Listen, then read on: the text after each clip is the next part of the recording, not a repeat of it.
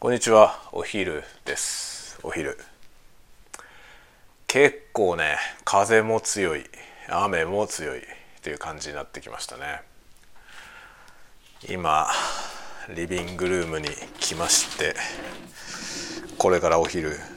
もうねお昼はねちょっと遅くなったんで適当にカップラーメンでも食べて って感じですね。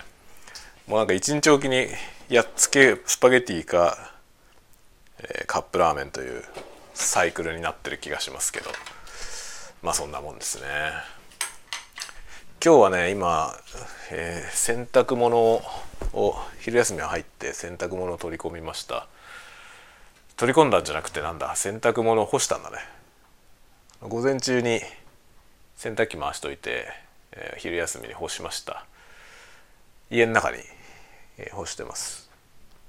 今日は外雨なんでね。あの、まあ、ガーデンルームにも出さず家の中に干してます。いや天気は悪いね。朝よりも風が強い感じですね。で雲はもう一面に垂れ込めているのでこれは、まあ、消えないだろうなしばらく消えませんね。で今日はね寒い。とにかく寒い。なんだろう今気温どれぐらいなの？ちょっと見てみるか。気温気温気温。ウェザーアプリを開いてみます。17度。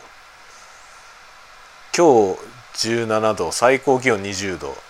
明日は13度だよ。マジで？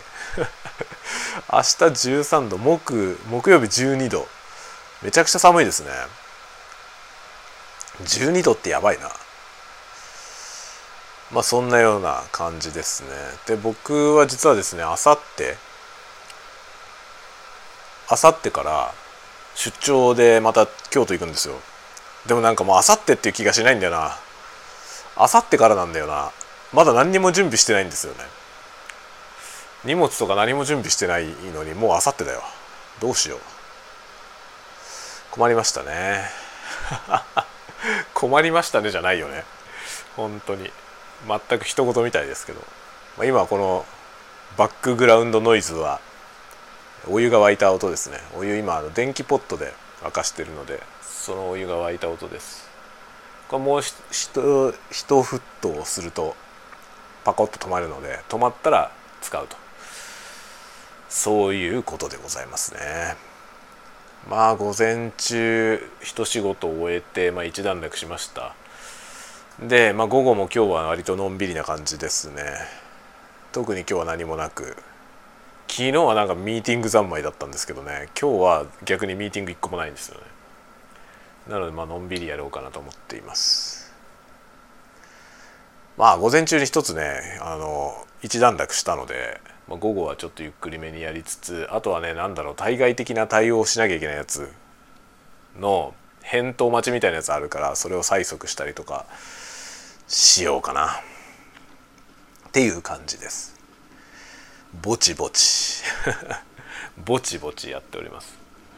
でぼんやりとねノート何書こうかなと今考えてるんですよね。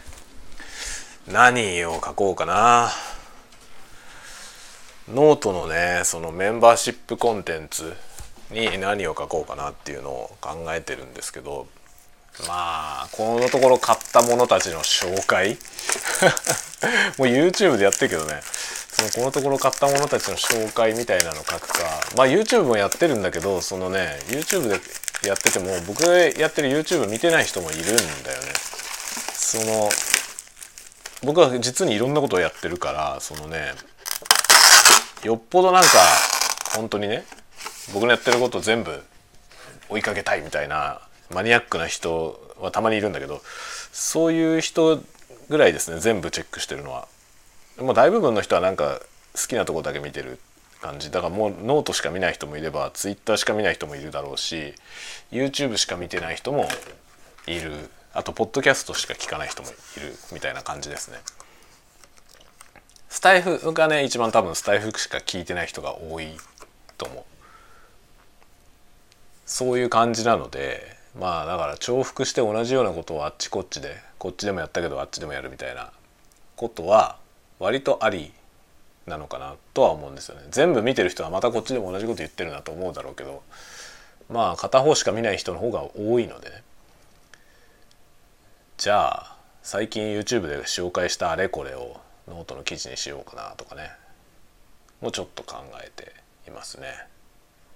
あとはこの間スタイフの昼間のやつで喋ったあのルフィのチーム運営の話。あれもノートに書いたらいいのかなって気がするんだよね。あれなんかはなんか文字で読みたい人の方が多いだろうなって気がするよね。あとストレングスファインダーの話。強みを探そうぜっていうね。あなたの強みは何ですか？あの話もなかなかいいよね。とかとかねいろいろ考えたりしていますねどうしようかなノート何書こうでまだねちょっとね多分公式に何も発表されてないからまだ言えないんだけど一個面白い話を誘われたんでまたそれも告知できるようになったら告知しますね。とかとかねとかとかとか。あとはねメンバーシップノートのメンバーシップね僕一個ノートのメンバーシップののやつを考えるにあたっていちいちねこうもやっとする話があるんだけどそれはですねもうねメンバーシップの方にはもう僕の本名の方の活動も全部入れちゃおうかなっていう こと。それをねいつも思うんだよな。なんかそれも入れられたらいろいろ話せることあるんだよなっていうのあって。で僕ね本名でもノートにアカウント持ってるんですよ。でそっちはもう全然使ってないんだけど最初最初はね両立してやってたんですよね。その本名アカウントと鈴雨レインと両方やってて、まあ、ツイッターも両方やっててで両立してやってたんですよ。最初はね。だけど面倒くさくなっちゃって本名のやつやんなくなったんですよね。これは全然予想してなかった。この鈴雨の方をやめる可能性はあるなと思ってたけど本名の方をやんなくなっちゃったんだよね。本名の方はもういいやと思って。どうせ仕事しかしてないからね。それ以外の創作活動は全部鈴雨名義なんでもうこっちだけでいいじゃないってなっちゃってやってないんですよやってないんだけどそのメンバーシップのねメンバーシップはまあクリエイティブアトリエっていうタイトルでやってるんだけどその要はさものづくりの話なんですよね。クリエイターの向けの話クリエイター向けの話みたいなこと。まあ自分もね僕はクリエイターの端くれだからそういう経験談とかさそういうもの話そうかなっていうところでやってるんですけど経験談話すにあたってやっぱその本名でやってる仕事の話できないのはなかなかね制約あるなって感じなんですよね。そっちの話ができれば面白いんだけどなっていう。まあそのままやるか鈴雨名義のままでやるかな。メンバーシップに加入してくれてる人の中にはもう僕は本名の本名の活動も知ってる人も結構いるんだけどさ。もう大っぴらにやるかどうかをちょっと迷ってんのよずっと。もうこれですってメンバー向けのプロフィールにドンって載せてもいいかなっていう気もしてるんだけどさ。別にさ何も隠してるわけじゃないんですよね。隠してるわけじゃないんだけどめんどくせえのよね。合わさっちゃうとさ。今一応住み分けをしてやってるからなんかくっついちゃうとそれはそれでめんどくせえなっていうのがあって特にねその本名でしか付き合いのない人に鈴雨をあまり知られたくないんだよ。っていうのがあってね別人だと思われていたいのよ、そういうので一応ね分けてやってんですよね。まあ分けとこうかな。分けたままでまあでもちょっと仕事の話はしようかな。こういう仕事をしてるよっていう話はしちゃおうかなとは思ってますね。いろいろね。いろいろですよ。ああ。チキンラーメン。まあチキンラーメンばっかり食べてるのはこれしかないからなんだけどね。このチキンラーメン箱で買ってきたチキンラーメンのあのカップ麺のやつ。それまた今日もこれなんだけどさ。今ねお湯入れて喋ってたじゃん。どれぐらい前にお湯入れたか分かんなくなっちゃった。もう3分どころじゃなく経ったような気もする。まあいいやね。今から食べるよ。いただきますっていうことですね。昨日あのポッドキャスト2本撮りました。ポッドキャスト2本撮って1本公開しました。もう1本は日曜日に公開するつもり。今回ねあの僕はあさってから京都にまたね行くんで別に京都で仕事が多いわけじゃないんですよたまたま偶然先月と今月の京都行きのやつがあっただけで普段そんなに京都に行くわけじゃないんですよ。っていうか僕はあの前回ね先月9月の頭に京都行ったけどその時京都行ったのが実に30年ぶりだったんですよ。前回京都行ったのは中学校の修学旅行で僕はね今の札幌に住んでるけどあの出身は関東なんですよ。で関東の学校に行ってたから関東の中学って大体修学旅行がね定番は奈良京都なのよね。中学の修学旅行の定番が奈良京都で高校は広島なんですよ。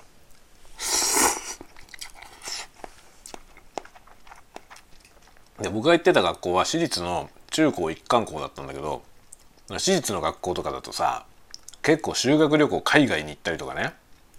そういうとこもあんのよ。あるんだけど僕が行ってた学校は土定番中の土定番。公立公立の学校の土定番のそのど真ん中だった。奈良京都と広島に行きました。中学の時は奈良京都。高校で広島に行きましたね。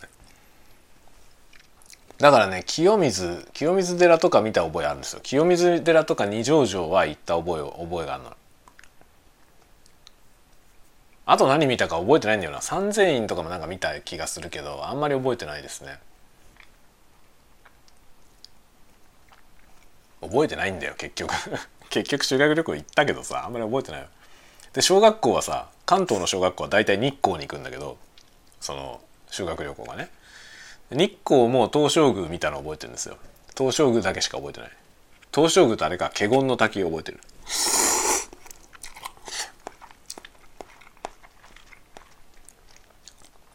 そんな修学旅行以来の京都だったんですよ前回。それでまあツイッターに上げたりとかあとノートに京都の写真写真旅行記みたいなやつノートに書きましたけどあれメンバー向けだったかな？メンバー向けだった気がするな。メンバーシップで書いた気がする。そういうの書いたんだけどね。あのほんと久しぶりだからまあ何にも覚えてないし前回行ったような場所には行かなかったんですよ。で今回東本願寺ってあの京都のさ駅前にあるお寺？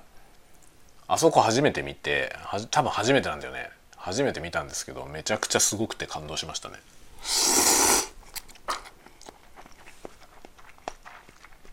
それが前回の京都のあれなんですよね思い出、前回はね出張で行ったんだけどその金曜日まで仕事してで土曜日帰りが土曜日だった気がするんだよな。で土曜日の夕方の便だったんですよ。だから土曜日丸一日あったの。夕方まで。だから結構観光できたんですよね。京都の市内をね。でも今回はね違うんですよ。今回は土曜日まで仕事なのよ。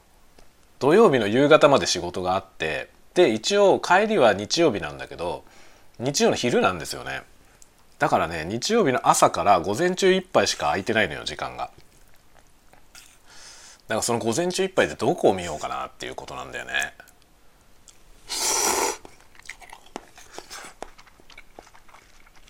で今回はね伊丹空港まあ今後前回もそうだけど伊丹空港使うからで前回の帰りにねあの空港モノレールに乗って空港に行ったんですよ帰る時。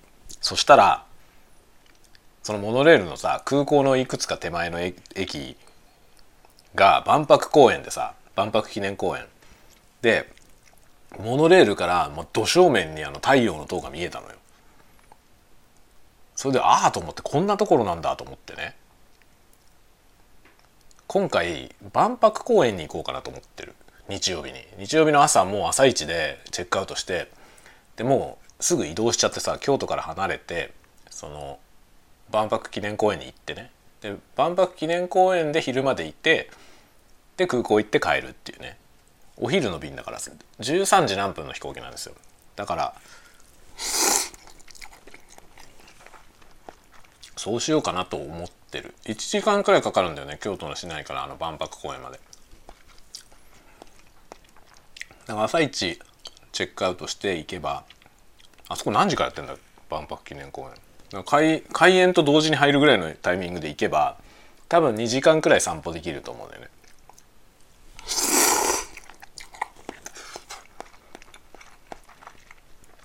それをね行こうかなと思って。僕実はねすごい小さい時に大阪に住んでたことがあるのよ。全く覚えてないんですよ。全く覚えてなくて本当にあれいくつの時なんだろうな。ちょっとね親に聞いてみないと分かんないぐらい。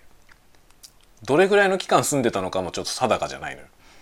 なんだけど大阪のそれこそ伊丹空港の近くだったんじゃないのかな。空港の近くに住んでたはずなのよね。飛行機がバンバン飛ぶようなところに住んでたって聞いたのよ。マンションに。それでねその小さい頃の写真でそのね遠くに太陽の塔が見えてる写真があるんですよね。僕がすごい赤ん坊の頃の写真。があってね。その遠くに太陽の塔が見えてる写真があるんですよ。あれはどこなんだろうと思って場所が。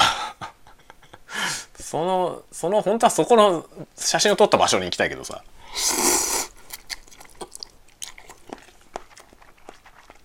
同じ場所から同じ角度で写真撮りたいよね。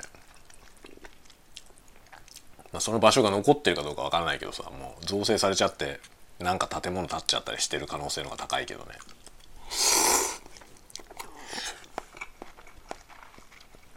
ちょっとね山みたいなところからそのね太陽の塔を見下ろしてるみたいな写真があるのよね。で結構と遠いんですよその太陽の塔からだいぶ遠いところから撮ってる写真で僕がすごい赤ん坊の本当に下手したらまだおむつしてるぐらいの写真が残ってんのよね。その太陽の塔の近くまで行ったことがあるはずなんですよ。小さい頃に。で万博自体は僕が生まれる前なのよね。だけどあの塔はさ残ってたじゃない？もちろん今でも残ってるからね。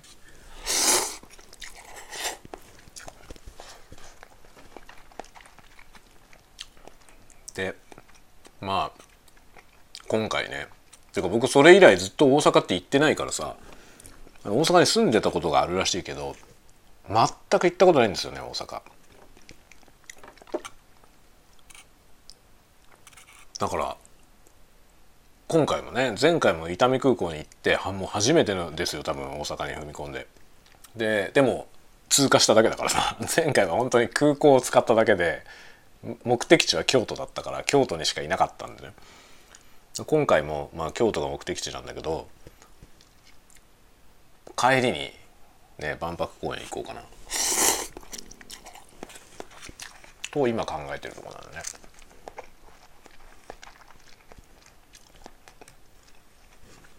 前回は京都の写真日記みたいなやつをノートに書いたけど今回は万博公園の写真日記書こうかなっていうね思惑。思惑でいますよ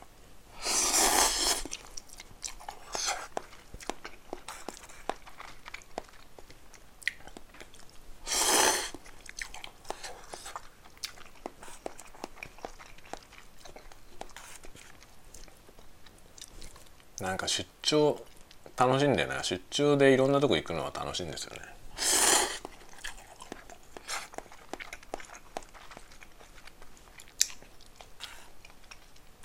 旅行したいけどね本当は。でもさ家族がいるとさ旅行するの大変なんだよね。その交通費も宿泊費ももうべらぼうにかかるからさ人だったらね大した金額になんないから一人でどっか行くんだったらサクサクね割と気軽に出かけられるんですけど家族全員で移動するってなるとすごい大変なんだよね。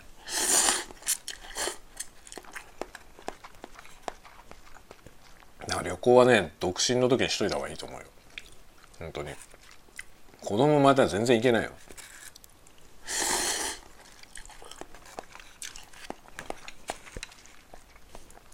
ドライブはできるけどさドライブだったら車だからね。車で移動して、まあ、車だったらさ気兼ねなく移動できるじゃない。子供が大騒ぎしようとさ寝ちゃおうと別にね。大して問題ないから。だけど公共の交通機関で子供連れて出かけるのって結構大変でさ。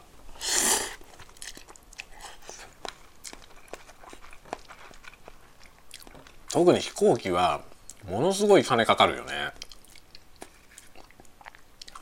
子供でもそんなに安くないしね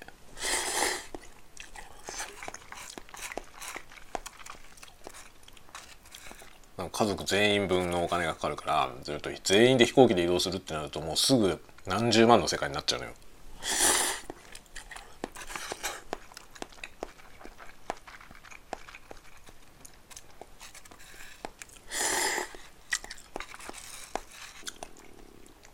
来月はさ11月は九州に行くって話があるんだけどそれも仕事でね。九州はね子供もやっぱ行きたいって言うわけよね九州。本当は連れて行きたいけど結局連れて行くとなるとすごい金額になるじゃん。特に九州までってなるとねかなり大変なんですよね。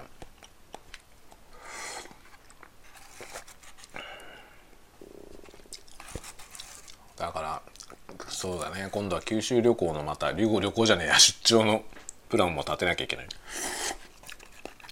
またねあの一泊余分にとって、まあ、帰りの日をさ帰りの便をあの夜の便にして翌日の夜仕事が終わって翌日の夜の便にして最終日ね観光しようと。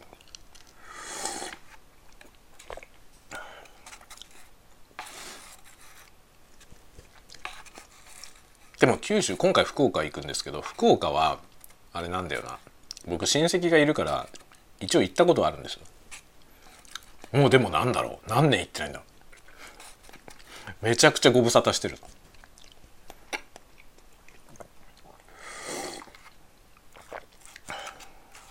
会いに行くか。親戚に。福岡にいる親戚にね。はいまあ会いに行くっつってもねもう老人だしね。コロナのあれがあるからさなんかよそ者の僕がねすごい遠くからさ行ってねなんか毎日感染したりしても嫌だからやっぱりねそういうそうしたら行くのやめようかなってなるよね。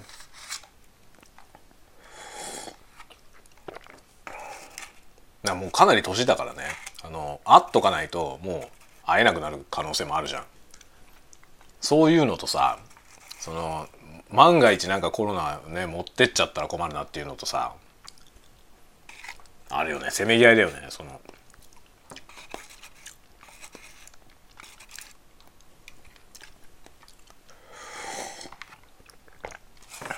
まあ分かんないじゃん。自分がさ全く無無症状でさまあ、無症状で何も問題なくて周りにも誰もさ感染者とか見なかったら検査もしないじゃない？それ分かんないよね。だからなんか怖いよね。そういう年いってる人に会うのとかさ。ちょっと怖いよね。って思うとさ行くのやめようかな。顔出さない方がいいかなってなるよね。実際も多分行かない方がいいんだろうな。コロナ的なことを考えると。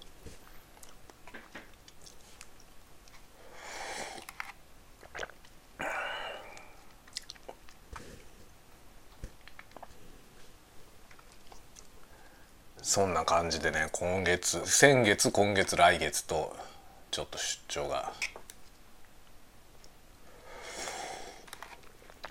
ありますね。まあそんなしょっちゅうあるわけじゃないんだけどね。たまたま続いたんだよね。今回はね。そうそうそう。それでね一個ねひどいヘマをやらかしました。固定資産税。固定資産税を払い損ねました。最悪だよ。最悪。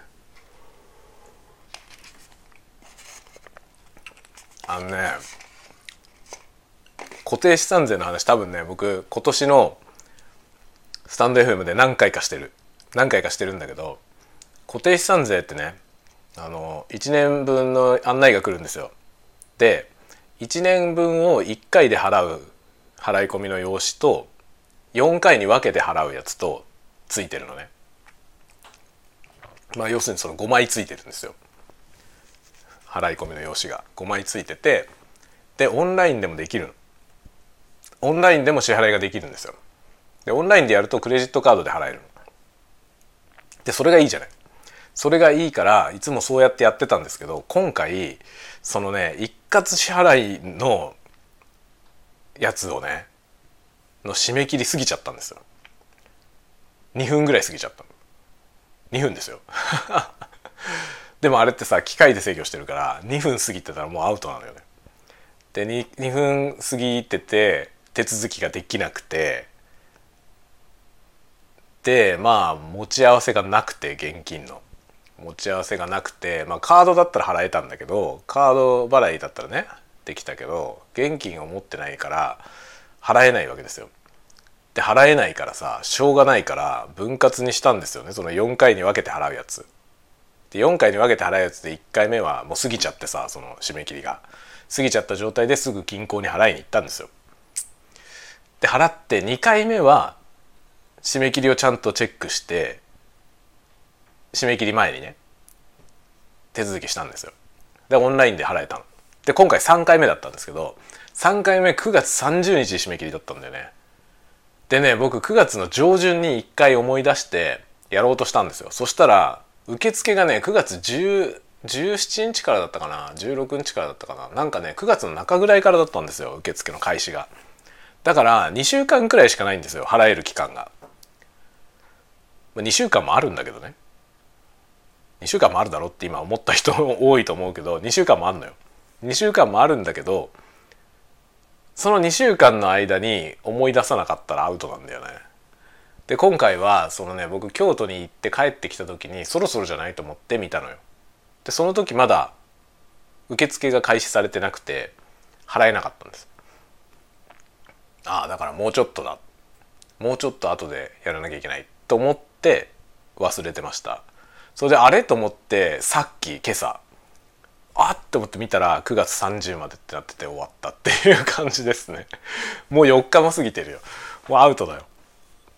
で、まあ、これは銀行に行けば払えるんだけど銀行で払わなきゃいけなくてそのね銀行で払わなきゃいけないのがめんどくさいんだよな。銀行に行かなくちゃいけないし現金を用意していかなきゃいけないからね。銀行だとクレジットカードじゃ払えないんですよ。オンラインだといいけど。なんかね本当にそれがめめちゃくちゃめんどくさい。やっぱりねあれなんですよ。最初のあの1年分支払う時に絶対に遅れたらいけないんですよ。その時に払ってればさ1年間気にしなくていいじゃない。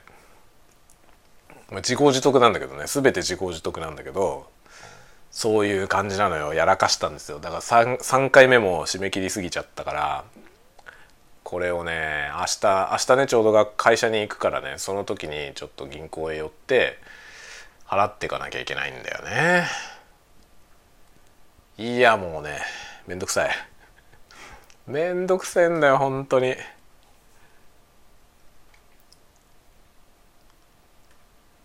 遅れてもね手続きできるようにしてくれればいいんだよねオンラインでさ別にそのなんていうの超過しちゃった分のそのペナルティ払うからさ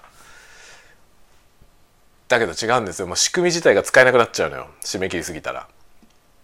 で別にペナルティ取られないんだよ。ペナルティはねあの督促が来るまでほっといたらあの発生するみたいだけど45日過ぎちゃっても自分で銀行に持ってって払ったら別にその額面通りの金額しか請求されないんですよね。前回もそうだったんだよ。間に合わなかったんだけど銀行に行ったらその通りの金額別に超過料とか取られなかったんですよね。だったら超過料取っていいからそのオンラインでやらせてって 思うんだけどさオンラインでやらせてくれたらねすぐもうすぐ気づいた瞬間払うんだけどさ何しろ現金を集めてその銀行に持ってかなくちゃいけないっていうプロセスがあるからね。面倒くさいわけですよ。明日それをやんなきゃいけないんだよな。まあ自分のせいだからしょうがないけどさ。ほんとだるいね。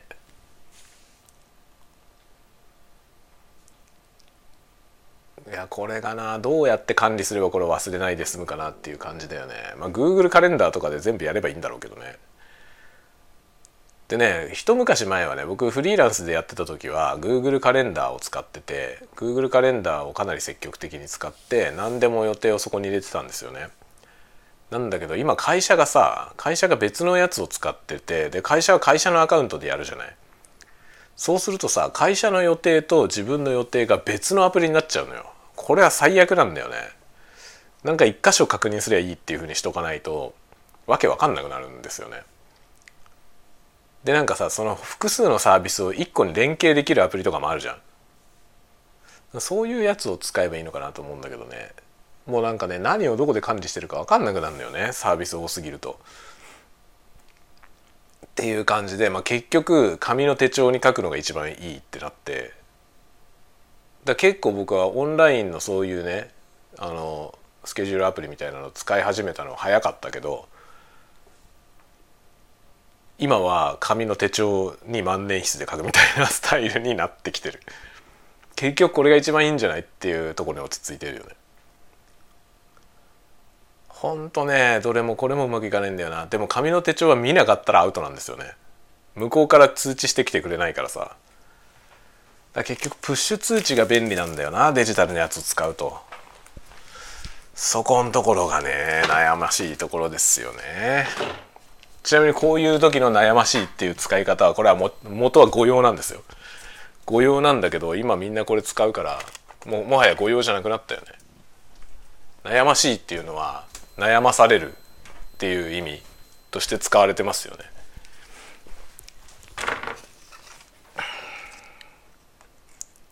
悩ましいってもともとはセクシーな意味だからね。そういう言葉だったんですけど。で間違ってねそういう悩みがちな話な悩んじゃうよねっていう意味で悩ましいっていうことを誤用なんだけどそれを使い始めた人たちがいて今や普通になっちゃった。元は誤用だったものが普通になるケースは結構あるけど僕は結構これには違和感があるんだけど。違和感があるんだけどまあ最近は割と使ってます。自分でも使っていくことにしてる。こういうあと新しい言葉はさ自分が使っていかないとそのいつまでも慣れないからね。違和感を拭えなくなるんで。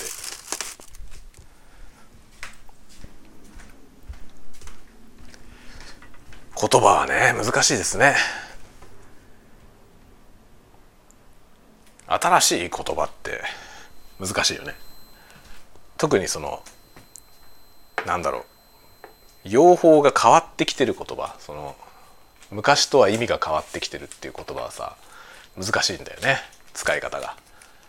どういう局面で使うかとかそれをその使われたものをそう受け取る人がさ受け取る人がどういう人かにもよるんだよね。そのどっちの意味で取られるか。結局どっちの意味で取られるか分かんないのでリスクがあるよね使うことに。なんか正しい意味で使ってればいいってことじゃないんですよね。その誤用の方のを正しいと思ってる人が増えてくるとさ逆にその本来正しかった意味で使ってる人が間違ってることになるんだよね。間違ってるっていう結論にはなんないんだけど間違ってると思われるしあの間違って伝わる間違って伝わるんですよ。意図したものが伝わらなくなる。言葉は生きてるから。そういうことがねいろいろ難しいですよね。だからあれですよ。まあ文学はさ文学はこう美しい日本語を守るとかって言う人もいるけどね。守りに入ってると古くなっていく古くなっていくし最悪意味が通じなくなる。もうすでに意味通じなくなってきてるよね。最近その日本語がどんどん新しくなってるからさ。もはやなんかね本来の正しい意味の日本語で喋っていたりなんか物書いてたりするとそれが意図した通りには伝わらないという時代はもうすでに来てるよね。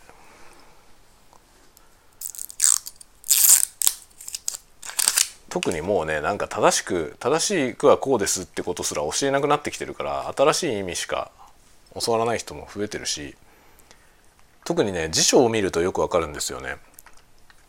おすすめはね三省堂国語辞典。三省堂国語辞典見るとあの今のちゃんとなんていうのメインの使い方？のやつが先に載ってるからだから本来こういう意味だったっていう、ね、そのしかるべきちゃんとした辞書のそのね硬い感じの辞書で調べると正しい意味が先に載ってるんですよね。でそこから転じて最近はこう使われることもありますっていう説明になってるものが多いんですよ。だけど三省堂国語辞典はもう積極的に新しいものを採用してくるんでもう一般化した用途に関してはそっちが先に書いてあるんだよね。でもともとはこういう意味だったのが転じてこうなっているとこうなってる方が先に書いてあるわけよ。で元はこうでしたっていうね。で御用とされていたとか過去形ですよ全部。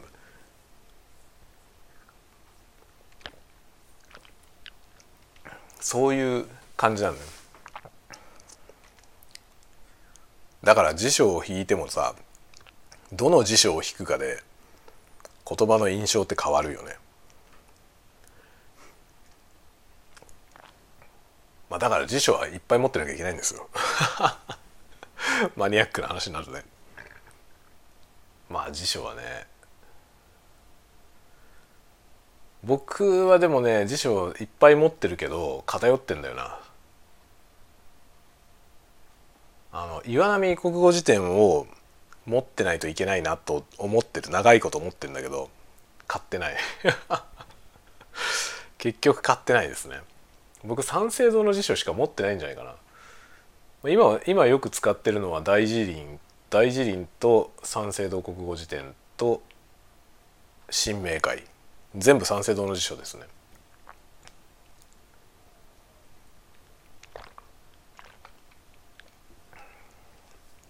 これの他にもう一つ何か持っておくとしたら岩波か名教がいいかな。名教国語辞典もいいですね。普段使いにはねもう三三国三省堂国語辞典があれば十分だと思う。特に現代国語を読み書きするのに使うんであれば三国が一番いいと思うね。一番生きてますね言葉が。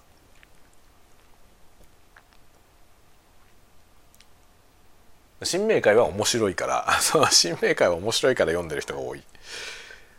結構ね使う人が多いけど。でも多分語釈を調べるって意味でいくと同じ三省堂だけど三国の方がいいんじゃないかな。知名度でね新明会の方が知名度が高いから新明会使ってる人が多い気がするけどおすすめは三国ですよ。三国は新しい言葉もいっぱい載ってる。あと三省堂のカタカナ語辞典。カタカナ語辞典もあるといいよ。というのはさ最近カタカナ語多いじゃない。カタカナ語多くて特になんか IT 方面の記事とか見てるとさネットの記事とか見てるとわざわざカタカナ語で書いてあることあるじゃない？結構。それはどういう意味で使ってるのかっていうのがなんかね分かりにくい。まあそのなんか分かりにくくするためにカタカナ語を使ってるケースも結構あってさ。そういうのを調べるのには三国かカタカナ語辞典がいいですね。三国にも結構載ってるんですよね。最近よく使われているそのカタカナ語は結構載ってますね。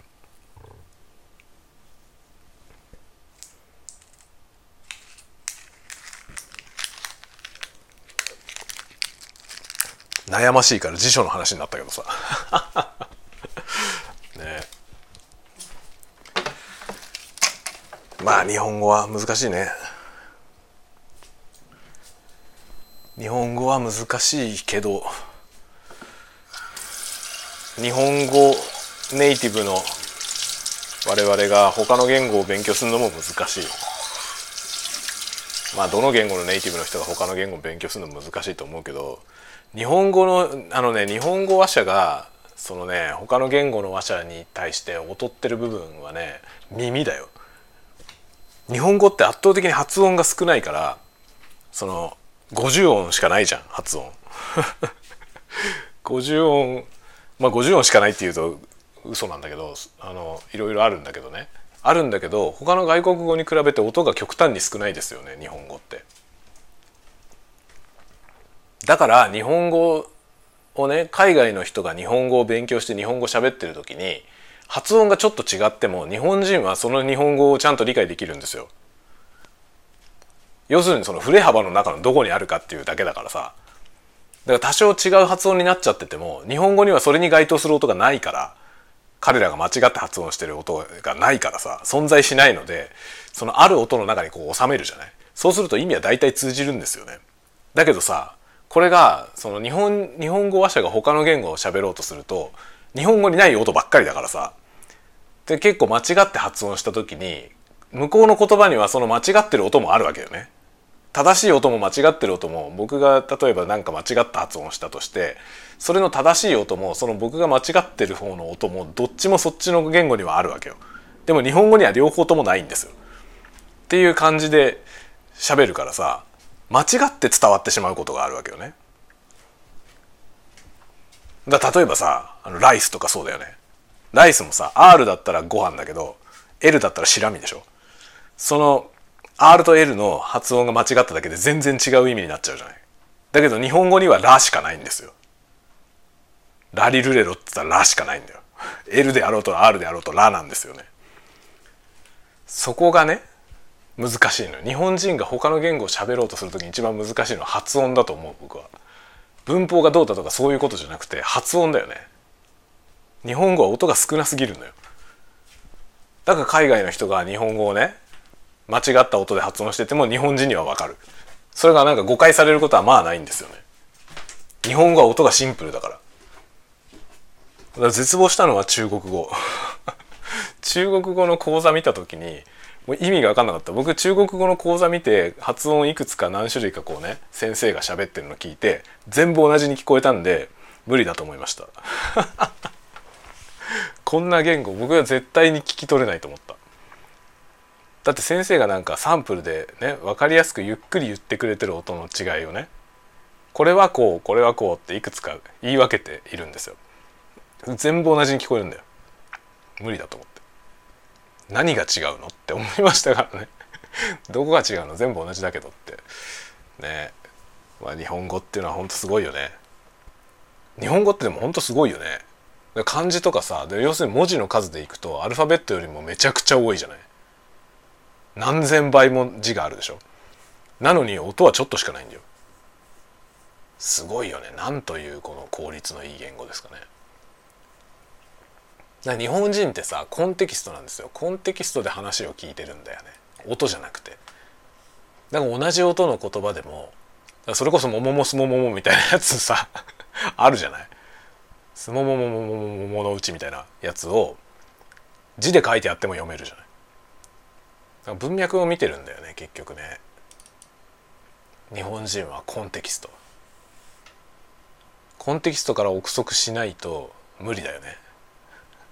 音が少なすぎて。っていう感じなんだよね。それでも今海外のね外国語を勉強するとめちゃくちゃ難しいですよ。何言ってるかも分かんないんだよ。日本語にはない音だからどっちの単語なのか曖昧だったりとかね。そう。だから多分向こうの人が聞いたら全然違う音に聞こえるものが僕らが聞くと似たような音に聞こえるっていうね。さあ難しいですね。何の話をしてんだろうね今日は。本当に取り留めもない話になってきました。ので午後の部に入ります。仕事に戻りますよ。ではでは今日はね夜はノートを書こうと思っているので、えー、何もしないと思います。ノート書いてそのまま寝るわ。じゃあ、えー、皆さんも午後元気にお過ごしください。またね。